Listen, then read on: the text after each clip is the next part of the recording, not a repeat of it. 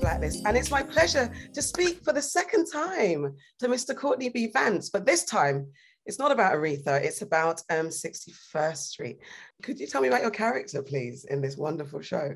Mr. Franklin Roberts is a, a man who spent 30 years as a public defender, and now he's uh, he asks his wife, "Is have I really done anything in these 30 years of having these my clients come and go through the courthouse and uh, you know the, the the factory assembly line of folks coming through have i really done anything? And she said baby you know the the job is the job. You've done a great job.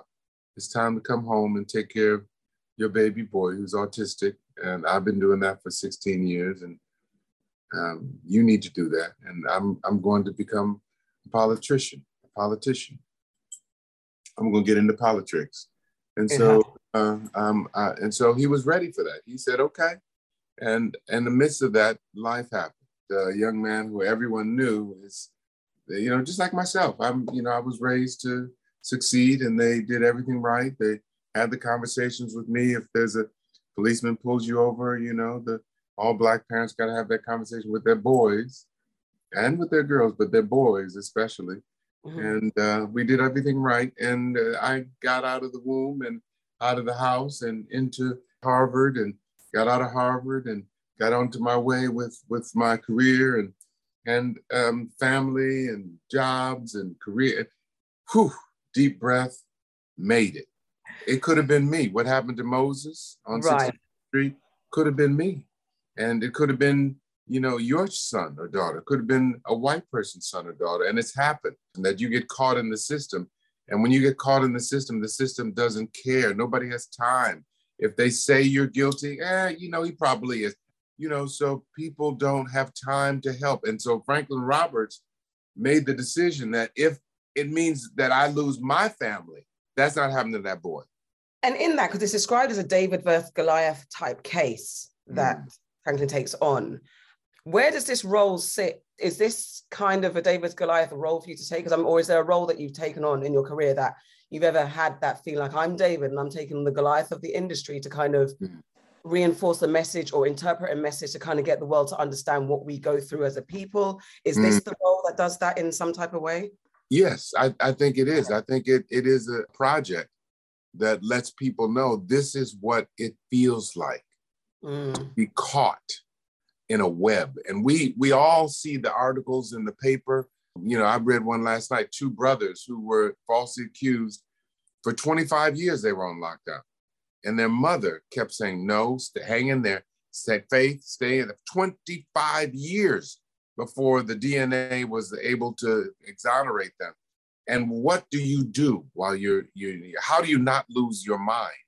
How do you let that become the prison life become the new normal and let go of the your life that you knew it as as you knew it let that go how do you keep your sanity and not commit another crime in there that causes you to be in there longer so you know because the prison world is a world unto itself i'm outside telling Mo, mr moses and and our project to hang in there and juggling all the things that i you know with prostate cancer and my family and my wife you know uh, you know, saying you, are lying. This is not you. You can't abandon your family for his family. We're important too. I mean, so all of these conflicting issues and things, which I look at and go, that's light. We all have are, are dealing with that, not have dealt with it, are dealing with it. And how do we keep going with nothing to look forward to but another day and trying to put my shoes on when I can't bend over because of the pain yeah. and you know, it's life. And that for me is what these projects are. These yes, it's David and Goliath, but it's much, it's much more than that. It's about us dealing with life that happens to us. And it happens to all of us. And it, it's an irrespective of color, of race, of class, of creed. It's just what do you do when there's nobody believes you but your mama? I hear you. I hear you. And so, like, when I watched I, I, watched a couple of episodes, I was immediately taken on that roller coaster of emotions of frust- and frustration mm. when you watch kind of the almost seamless descent of Moses' situation. And as you're saying, it's what we deal with in it's a reality there that we can't escape. So how do you obviously talented actor. I understand you can compartmentalize, but when it's something that's so close to the bone, and that reality of what happens to the prison, you know, the, the prison pipeline, how do you protect yourself in the, when you're immersed in a role like this? Because it, you know you're looking at boys that you know that you you know could be in your family, as you said, that we know. I mean, I was emotional watching it, and but yet you know I'm not in it, enacting it and being in the moment. So what's that like for you as an actor? There's so much that we have to do. There's so much. It is like a roller coaster that doesn't end. That you know you got a little lull, and you you know you can rest in the lull, but then it, you know it's about to go up, tick tick tick tick tick tick. So you're preparing yourself for the uptick, and then the drop, and and because the the roller coaster you know, life is like that. Some days there are absolutely gorgeous, sunshiny days, and you better enjoy those days while you can because the nighttime is coming when no work will be done. So, you know, you really have to, you know, have a sense of yourself and what's important. And for me, it was really about making sure, you know, looking ahead and seeing where those lulls were where I could rest because I knew that. And when I look ahead and see that I, in this particular episode, I got an opening and a closing and eight page cross exam, two eight page cross examination scene. So how do I finishing? You know, I know that the, I got smaller scene, smaller. Scene. Uh, okay, and look at my, you know, what's the the schedule? Okay, I got the the opening is at the in the middle, the closing is in the beginning, and the the eight page crosses are in between those.